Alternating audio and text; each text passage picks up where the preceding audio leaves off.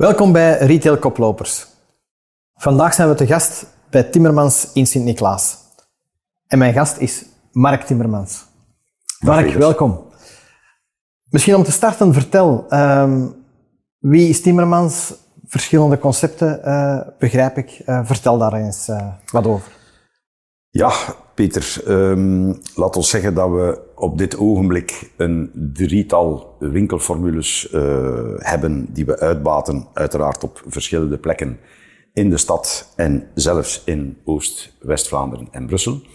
Uh, die drie winkelconcepten zijn onze originele uh, familie, iets wat luxere winkel Timmermans genaamd, onze eigen familienaam. Ons winkelconcept Tims, waarvan we twee grote winkels hebben in het Waasland Shoppingcentrum en in het Kuurne Ring Shoppingcentrum. Um, een beetje aan -huh. de andere kant van het land. En dan hebben we nog uh, in franchising een formule Tamaris, waarbij we eigenlijk uh, verspreid over Oost- en West-Vlaanderen, ik zal u de steden opnoemen, Sint-Niklaas, Kortrijk, Brussel, Brugge, Oostende en Nieuwpoort, een, um, een franchising concept uitbaten voor het merk Tamaris van de Duitse groep Wortman. Oké, okay. mooi.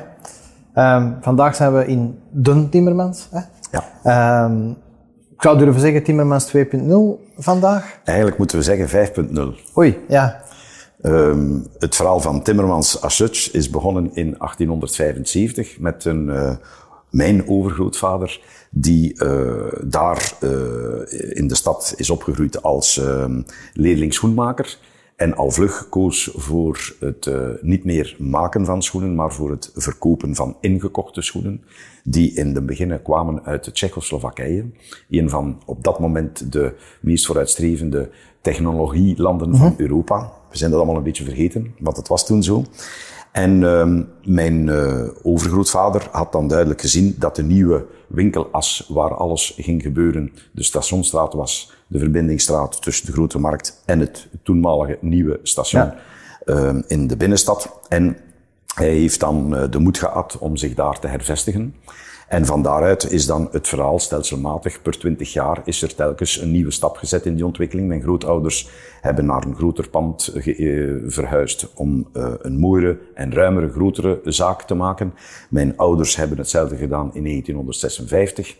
En een tweede stap was dan in 1978, waarbij dat de winkel nog een keer metamorfoseerde naar een uh, dubbel zo grote winkel. En in 1996 hebben we dan uh, dat ganse, dat winkelverhaal nog eens erzien in een nieuw winkelconcept. En dan zijn we eigenlijk aanbeland bij vandaag, waarin we de volgende stap uh, genomen hebben en we nu om ons bovenlokaal cliënteel terug te winnen, dat we een beetje waren verloren door de steeds stringentere, beperkende uh, mobiliteit in de binnenstad, dat we de stap gezet hebben om langs uh, een van de invalswegen ja. van de stad een nieuw winkelconcept op te dus starten. Dus al meer dan, dan 100 jaar vanuit de Stationstraat buiten de dat stad. is inderdaad uh, op dit ogenblik uh, de vaststelling ja. die we moeten maken, dat we eigenlijk ja, gedwongen onder, door de omstandigheden de opportuniteit die we hier kregen uh, niet hebben kunnen laten liggen, omdat we inderdaad in de binnenstad stilletjes aan het wegkwijnen waren.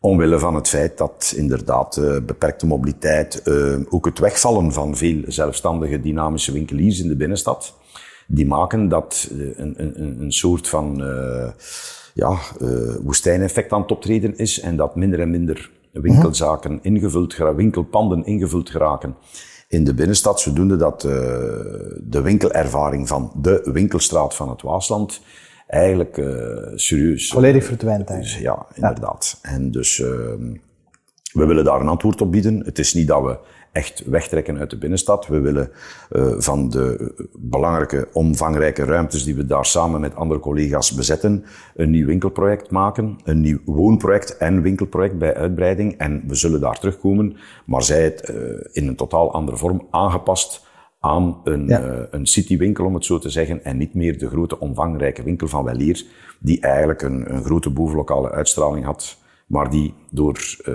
het verhaal dat we net komen te vertellen eigenlijk sterk ja. verloren was. Maar ondertussen zitten we hier in, in een prachtige locatie, moet ik zeggen. Dank u, Peter. Uh, nog niet heel lang open. Van 6 maart. 6 maart, dus uh, ja, het, ik zou zeggen, het, het ruikt nog vers. Hè? Um, ander concept, volledig anders ingericht dan de, dan de vorige winkel? Ja, dat, dat is iets dat ons eigenlijk al duidelijk was een aantal jaar geleden. Dat uh, het, architecturale, het architecturale concept van 1996, dat eigenlijk een zeer mooie winkelruimte was, maar waar eigenlijk architectuur domineerde en waar het product eigenlijk een ondergeschikte functie had, hebben we dat voor het nieuwe winkelconcept willen omdraaien. En willen we eigenlijk, of hadden we als bedoeling, dat de architectuur het product zou dienen. En dus op basis van een, uh, een goed uitgekiend concept van hoe kunnen we nu onze productaanbod in bepaalde categorieën mhm. onderbrengen. En voor ons was dat dan de vier elementen. Hebben we rond die vier elementen eigenlijk een winkelconcept uitgebouwd, waarbij aarde, vuur, water en lucht ons de inspiratie gaven om ook het interieur aan te kleden mhm. en waarin ook het product eigenlijk de hoofdtoon voert, omdat ook die producten perfect te catalogiseren zijn in die vier elementen. Ja, ja dat, uh, dat is duidelijk. Hè? Ik denk als je uh, de winkel zou bezoeken, dan, dan ga je dan merken dat er echt verschillende hoeken zijn, hè, die, die een andere uitstraling hebben en die zeker het product tot Beter zijn doen spreken, ja. ja. Absoluut. Ja nieuw concept, nieuwe locatie, dan denk ik, je moet dat communiceren, je moet dat in een markt zetten, je moet dat, dat is marketing. Is, Inderdaad. Is retail vandaag meer marketing dan verkoop, of is het meer verkoop dan marketing? Um, uiteraard um, moet je op de spot zelf moet je blijken van een goede verkoper te zijn. Moet je een goede een aanpak hebben, moet je weten hoe dat je met klanten moet omgaan. Moet je ook een goed productenaanbod samenstellen. In het kader van uh, belevingswinkelen zorgen dat als je wilt dat de klant nog zich verplaatst om je te komen bezoeken, dan moet het ook een, een, uh, een bestemming zijn die de moeite is om aan te doen voor, in de ogen van de consument. Uiteraard moet je dat verhaal ook vertellen, want anders gaat je hem niet kunnen motiveren mhm. om te komen. Dus uiteraard is het ene onlosmakelijk verbonden aan het andere, maar vertrekken er vanuit een goed concept is het ook veel gemakkelijker om sterke marketing te ontwikkelen naar fotografie, naar content toe, geven deze, uh, dit concept van de vier elementen enorm veel stof om jaren ver eigenlijk uh, creativiteit te ontwikkelen rond die communicatie. En daar zijn we nu volop mee bezig. En uiteraard moet dat, uh, moet dat ook groeien mhm. in ons hoofd. Maar we voelen aan dat uh, verhalen vertellen rond die vier elementen, gekoppeld inderdaad aan het productenaanbod, ons een veel grotere uh, creatieve input bezorgt, waardoor we uh, inderdaad sterker en sterker gaan communiceren. Zeker sterker dan in het verleden. Ja, ja ik, ik merk dat ook in, in, in de online beleving. Ik zie het, hey, je bent actief op Instagram, uh, veel meer dan, dan vroeger. Uh, ik merk ook dat het, dat het verder gaat dan een plaatje van een schoen. Hè. Het gaat, je, je, hebt de sfeer wel mee, maar, maar niet, niet je hebt geen landschap, klassiek landschapbeeld, je hebt elementen die je eruit neemt. Ja. Die, die je nieuwsgierig maken om, om naar de winkel te komen. Ik vermoed dat dat de bedoeling is. Ja, we hebben ook uh, in samenwerking met uh, specialisten een brandboek samengesteld. Gedragsregels waaronder we onze communicatie moeten opbouwen en waar we ons ook moeten aanhouden, zodoende dat er ook een zekere consequentie in zit, uh die je dus inderdaad niet alleen in brick and mortar terugvindt, maar die ook uh, in beeldtaal en in digitale taal dan uh, ja. tot uiting komt en uh, die we moeten verder ontwikkelen ja. op de kanalen zoals u komt te vertellen en check ook onze website, Annex Webshop. Ook die steekt in een volledig nieuw kleedje en ook daar is die communicatie ja. uh, volledig aangepast. Ah, wel, dat brengt mij naadloos bij de webshop. uh, webshops, soms dan moeilijk positioneren. Hè. Uh, ik, ik, wil het niet onderschatten, maar ik denk niet dat je de nieuwe Zalando wordt. Um, die gaan altijd meer geld, meer middelen, meer SEO, eh, alles meer hebben. En, en andere eh, spelers natuurlijk. Dus Waarom heb je dan een webshop? Want u zou zeggen, ik kan, u kan nooit de andere overtreffen. Of wat, wat is uw, uw insteek, wat is uw verwachting uh, van, van de webshop? Ja, Pieter, als ik kijk naar de evolutie van hoe we daarmee gestart zijn, um, moet ik ook al een, een pluim werpen naar Tilroy toe. Omdat we eigenlijk uh, op een zeer laagdrempelige manier en op een zeer uh, bescheiden kostenbasis onmiddellijk toch een mooie webshop en al de technologie er rond hebben kunnen opbouwen. Uh, dat was uh, in het begin ja, zoiets van, je moet dat doen, want iedereen doet dat. Uh, stilaan, om een antwoord te geven eigenlijk op je vraag, begint je wel in te zien dat ook uw klanten u eigenlijk eerst gaan screenen op uw digitale vitrine, die dan die webshop is, om dan te beslissen of het de moeite is om de, de, de mobiele uh, stap te zetten, de journey te maken, om naar de winkel te gaan en om dan inderdaad die aankoop te gaan verrichten. Um, dus webshop is een levensnoodzakelijk iets, want als je die niet hebt, bestaat je niet. Dat is nu eenmaal in deze digitale, analoge wereld uh, mm-hmm. een, een, een feit waar je niet naast kunt.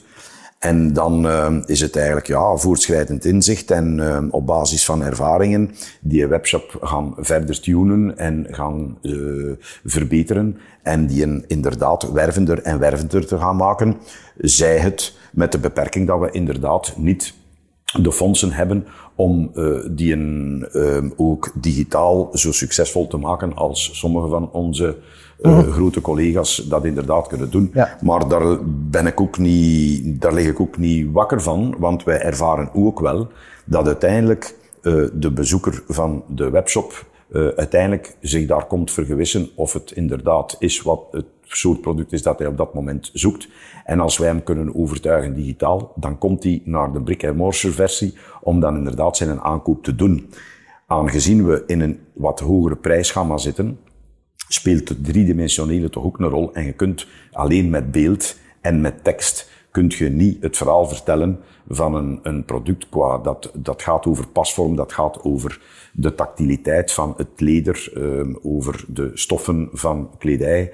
Uh, dat is een, ja. uh, ook bij de consument wel een besef dat hij zich geweldig kan vergissen. En als ze dan over uitgaven gaan die de honderden euro's uh, of in de honderden ja. euro's gaat, dan is het dan niet meer evident om dat allemaal in pakjes te gaan stoppen en daar een over en weer gereis te laten gaan beginnen van trial and error. Dat, dan, dan is eigenlijk de tijdswinst gewoon er van pak mijn wagen en ik rij naar de winkel. Maar dan ga ik ervan uit dat je, dat je, je doelpubliek van de, van de shop, dat je zegt dat is een verlengstuk van mijn cliënteel van mijn winkel. Absoluut, ja. absoluut, absoluut. Zie je dat ook in, in, in online verkoopcijfers? Of zou je kunnen zeggen, god, er zijn soms aankopen op de webshop dat ik denk van, dat zijn mensen van Oostende, hè? Ja, wel, maar ik heb er daarnet al een beetje uh, naar gerefereerd. Uh, echte webshopkopers, wat je daaraan ziet, dat is dat dat eigenlijk mensen zijn die niet gaan, graag gaan winkelen en die eigenlijk naar prijzen op zoek zijn. Dus um, de outlet corner van onze, -hmm. onze webshop is eigenlijk uh, de, de meest actieve deel ja. van de webshop, omdat je wat verkoop betreft. Omdat je dan ziet, dat zijn afstandskopers en daar gaat het over prijs. Ja, en dan, dan uh, gaat dat ruimer dan uw klanten, en dan uw winkelklanten. En, en dat gaat duidelijk ruimer als de winkel en als ja. de lokale omgeving. En inderdaad, uh, je hebt gevallen dat je zegt, hoe kan dat nu dat iemand uit het verre uh, Hasselt of, of, of het verre Limburg, om het zo maar te zeggen, of zelfs het verre Nederland, uit Friesland, dat je in één keer bestellingen krijgt. En dat zijn dan puur mensen die uh, ergens een, een grief op de lokale markt niet gevonden hebben en die door uh, uh, ja, Google search op basis van een artikelnummer, op basis van een productomschrijving, dan toch bij u terechtkomen. Mm -hmm. Maar dat zijn eigenlijk de uitzonderingen. Ja, ja, dat begrijp ik. Dat is een, uh, een, een, ja, een logische redenering dat, ja. het, uh, dat het een verlengstuk is en een, een, een vitrine. Dus je zou kunnen stellen, voor u is de webshop eerder onder de categorie marketing dan onder de categorie Absoluut, absoluut. Ja. Okay. Volledig akkoord met Goed. die stelling. Oké, okay, uh, dus dat positioneert de, de, de winkel en het webverhaal uh, samen. Hè. Um, ik merk in het algemeen retailers um, die niet online zijn en dan online willen gaan, dat is een traject dat je moet afleggen. Je zegt van, god, dat is eigenlijk bij ons goed gelukt. Uh, we zijn geleidelijk aan daarin gegroeid. Uh, wat zijn zo wat de grootste uitdagingen of, of verrassingen of vergissingen dat je daar uh, mee gedaan hebt met dat traject? Goh, ik denk, je moet dat eigenlijk in twee zaken opsplitsen. Je hebt enerzijds de, de ik zou bijna zeggen, de wiskundige problematiek van ja, hoe gaat je je artikelen coderen? Hoe gaat je die indelen? Want je moet toch met een zekere structuur uh, uw artikelen presenteren op die website. Hoe gaat je uw producten in categorieën onderbrengen? Hoe gaat je, uh, ja, zelfs misschien zelf bepaalde segmentaties aan, aanbrengen enzovoort. Dus er gaat toch wel wat denkwerk mee gepaard. Dat eigenlijk teruggaat tot, tot de basis van uw uh, bedrijfsbeheer, namelijk uw ERP, die goed in elkaar moet zitten, om sowieso nadien op een makkelijke manier uh, uw webshop categorisch te kunnen indelen en eigenlijk het massale productaanbod dat je eigenlijk hebt, op een voor de klant duidelijke manier in te delen. Dus dat is alleen een oefening die niet evident is en dat je dus zomaar niet op eender welke basis kunt starten met ga eens wat op een webshop zetten. Als je het goed wilt doen, moet je daar toch serieus je huiswerk over maken. En komt je zelf tegen omdat je een aantal zaken ook verkeerd inschat in het begin. Omdat je eigenlijk dat traject nog nooit niet gelopen hebt en dat je dan nadien inderdaad spijt hebt van bepaalde beslissingen die je genomen hebt, puur op dat vlak. Um, uiteraard, het tweede punt is dan uh, de look and feel, het verhaal. Uh, ja, dat is even lastig, of zelfs nog lastiger, om dat op papier, op beeld, op scherm neer te zetten, omdat je het dan ook moet uitdrukken en dat je dan eigenlijk ook geconfronteerd wordt met de sterkte of de zwakte van uw verhaal dat je wilt brengen. Want dat is, dat is heel confronterend. Hè? Papier, mhm. beeld, scherm, een foto. Ja, daar kun je niet rond. Ja. Uh, wij zijn winkeliers, wij zijn gewoon van veel te babbelen. En dan kunt je voortdurend corrigeren en je aanpassen. Maar dat is stil. Dat is uh, iets wat dat voor iedereen zichtbaar is en waar dat je niet meer aan kunt corrigeren ene keer dat het op beeld staat. Dus het mhm. moet juist vallen. En dat is ook een leertraject om inderdaad uh, voor uzelf kritisch te zijn en telkens weer opnieuw die schermen te gaan bekijken en zeggen, stralen die nu eigenlijk uit wat ik wil vertellen? Komt dat overeen met de look en de feel of met een inhoud en het verhaal dat we willen brengen? En dat is eigenlijk een voortdurende oefening die nooit niet stopt. Dus ik zou durven, durven, stellen of durven samenvatten dat de technologie maar eigenlijk het tipje van de ijsberg is. En ah, dat oh het echte werk zit eigenlijk... De content. Ja, content is... Inhoud, productcreatie, productinfo, productvelden, foto's, beelden. Inderdaad. En telkens dan met de vraag, um, je moet niet te weinig, maar ook zeker niet te veel informatie willen geven. Dus het is ook nog een keer dansen op een slappe koord van, ja. ja, hoe kijkt die consument naar al die informatie? Wat doet hij ermee? Uh, trekt hem dat aan of stoot hem dat eigenlijk af? Ja. Dus ja, en, en moeten toegeven, wij zijn eigenlijk geen specialisten. Dus het is ook maar met trial en error dat je daarin vooruit komt. En dat je tracht van uh, door, door, ja, en ik moet zeggen, uh, dat wil ik er dan toch ook wel even aan toevoegen. Ik ben niet alleen in dit bedrijf. Mhm. Ik heb twee uh, jonge dertigers in de zaak die bereid zijn om ons levenswerk en dat van onze voorouders verder te zetten. Um, ja, dat is duidelijk dat ook daar ja. uh, veel getriggerd wordt en dat er veel discussie is. En dat maakt het ook wel boeiend en interessant, maar tegelijkertijd ook lastig, tijdrovend en energie opslorpend. Om inderdaad telkens opnieuw tussen jong en oud, tussen uh, ja, inzichten zus en inzichten zo, een compromis te vinden en om die dan ook nog uit te werken en daar iets van te maken. Ja, dat, en dan die uitstraling ja. en zo verder. Nu, dat is, dat is Timmermans, hè, waar we nu op gefocust hebben. Dat is uh, helder als een verhaal. is dus een, een, verhuis met een concept en zo verder. Um, daarnaast heb je, heb je, heb je Teams en, en Tamaris. Tamaris lijkt mij online veel moeilijker, want Tamaris is een franchise-model. Daar, daar doe je geen webshop, daar heb je geen, geen impact op die webshop. Uh, hoe, hoe speelt dat merk die rol? Ja, dat is eigenlijk ook wel uh, interessant, hè, want uh, Tamaris is eigenlijk, uh, maakt deel uit van een, is een, een van de brands van een grote Duitse schoenengroep, ehm, die ook ehm, in de jaren 2000 begonnen aan te voelen dat ze met anonieme producten zoals zij importeerden in Europa en afhankelijk werden van zeer grote schoenenketens, dat zij eigenlijk op een gevaarlijke weg zaten, want um, ja, hun klanten, kon, daar gingen ze van af van die grote klanten. Dus men, als iemand daarvan het mm touwtje doorknipte, ja, dan was er in één keer een omzetval uh, die zodanig belangrijk zou zijn dat dat eigenlijk de levensbedreigend was voor dat bedrijf. En dus een van de opvolgers van meneer Wortman, die had dat ingezien en die is beginnen branden. En een van de brands was Tamaris. En heeft daar een winkelconcept rond uitgedacht. Dat ondertussen ook aan versie 2.0 is. En um, hij heeft dan, uh, uh, komt dan ook in een nieuw stadium. Wij zijn ingestapt in 2009, vijf jaar nadat de eerste Tamaris concepten uh, op de markt waren. Um, en dan is ook uh, het verhaal van Omnichannel op de markt gekomen. En daar hebben zij toch proberen, samen met hun franchisingwinkels, een antwoord op te vinden. En dat antwoord bestaat erin dat zij eigenlijk de tamaris.de, be, nl uitbaten en vormgegeven hebben uiteraard. Uh -huh.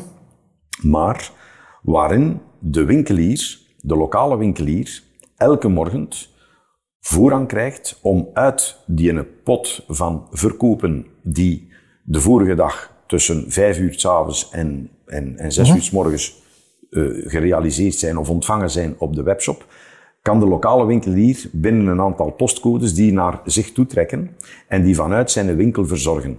Ah ja. Dus dat is eigenlijk de perfecte integratie, hoe dat een groot bedrijf en zijn winkeliers toch tot een samenwerking komen om ook op online niveau de winkelier te blijven betrekken bij dat verhaal. En het is een win-win situatie. In die zin dat we daardoor onze stok actief ook kunnen aanwenden voor digitale verkoop. Uiteraard heeft dat een prijs, dat heeft een fee. Maar anderzijds bespaart Worpman ook enorm op opvolgingskosten, handlingskosten. Want het is uiteraard veel voordeliger van een pakje dat besteld wordt, laat ons nu zeggen in Sint-Niklaas, van dat vanuit Sint-Niklaas te leveren, qua snelheid en transportkost, dan dat alles zou moeten komen vanuit een centraal verdeelpunt ergens in het type Duitsland. Ja. Dus daar vinden we elkaar en heeft, eigenlijk is dit een mooi voorbeeld van hoe ook zo'n grote bedrijven perfect ja, ja. omnichannel realiseren met een lokale winkels. Oké, okay, mooi. Dus, dus samengevat, de online orders op hun platform, jij kan zeggen, s morgens om 8 uur, die een order die ga ik uitleveren. Ja, ja. Okay. zo is dat. Dat, is, allee, dat, is ook, uh, dat maakt ook deel uit van een aantal voorwaarden en, en, en, en uh, dus en don'ts. En je krijgt ook, uh, laten we zeggen, strafpunten als je dat niet perfect doet volgens de regels. Ja. Uh, maar, maar binnen een bepaald kader loopt dat perfect. En zo kan jij natuurlijk dat bakje opsturen naar die consument en zeggen, hé, hey, maar ik ben de Tamaris in Sint-Niklaas. Uh, dat is iets wat ze ons eigenlijk nog niet toelaten. Ah, ja. maar dat is toch een goed idee, hè? Dat oh, ja, ja, uiteraard. Maar omdat, omdat, ze daar, ja, enfin, ja, maar ze willen daar ook een beetje Tamaris blijven. Ja. Um, uh, maar, dus, want ook alle retours die gaan dan uiteindelijk wel naar uh, Duitsland. Het is een heel complex dus daar systeem. heb je geen last van het, heeft ook met, met, met btw-taxaties en zo te maken. Het is, het is niet zomaar eens, we gaan daar rapjes op poten zetten. Het is wel iets complexer dan dat. Maar het werkt. Het werkt en het voelt ons ook. Uh, het is niet meer de winkelier tegen, tegen internet of tegen digitale verkoop. Het is eigenlijk, uh, zo voelen wij daar dan aan, dat we mee opgenomen zijn in eigenlijk een omnichannel verhaal. Want uiteindelijk, die, die uiteindelijke consument, voor hem maakt het niet uit, hè, als die schoenen die hij wil er maar zijn en het liefst op de meest snelle manier bij hem terechtkomen. Hè. Dat is voor de consument. Of dat dat pakje nu uit een winkel uit Sint-Niklaas komt of uit een heel groot magazijn ergens in niet 2000, doet er niet toe. En dat is ook waar dat Tamaris voor staat. Dat is echt een omnichannel. De klant die moet alleen maar de beste ervaring meekrijgen in zijn zoektocht naar een paar schoenen, in dit geval van Tamaris. Ja. Mooi. Ik denk dat je zo een, een, een goed zicht hebt op, op die verschillende concepten. hè. Timmermans, Teams, eh, Tamaris, al, elk met hun eigen eigenheid. In een, in een traject van meer dan 100 jaar. In een compleet nieuwe omgeving. Eh, ik vind dat eh, een, een heel knap traject. Ja, maar ik denk dat dat ook organisch gegroeid is, hè, Peter. Dat is ook maar met vallen en opstaan. Laat ons bescheiden blijven. Uh, het is niet dat we het warm water hebben uitgevonden. Het is uh, gedwongen door de omstandigheden en de, de, de, de evolutie en de tendensen in de markt dat je die beslissingen eigenlijk gedwongen moet nemen. Want neem je ze niet, dan verdwijn je uit het spel. Zo eenvoudig is het. Ja. Dus het is uh, mean en lean blijven. Het is de markt goed observeren, uw klanten goed observeren, de technologieën goed observeren. Niet te haastig en niet te rap in alles meelopen, maar uiteindelijk ook niet te lang dralen om de treinen zien te vertrekken en er vergeten of niet meer kunnen opspringen. Of vergeten van erop te springen. Dus het is een beetje een evenwichtsoefening die ik denk elke retailer uh, helaas moet maken. En het is nooit een gelopen of een gewonnen wedstrijd. Het is elke dag opnieuw. Ja, zoals men zegt, het is een marathon. Ja. Voilà. Oké. Mark, meestal eindig ik met de, met de vraag, heb je nog een, een, een goede tip voor de, voor de kijker? Maar eigenlijk heb je die nu net helemaal uit de doeken gedaan in uw, in uw, in uw laatste samenvatting. Uh, bedankt voor de, voor de info en bedankt voor ons te ontvangen in, in deze prachtige winkel. En ik kan alle kijkers uh, aanraden om uh, Timmermans in Sint-Niklaas zeker de komende periode eens te bezoeken. Mark, bedankt. Dank u wel, Peter.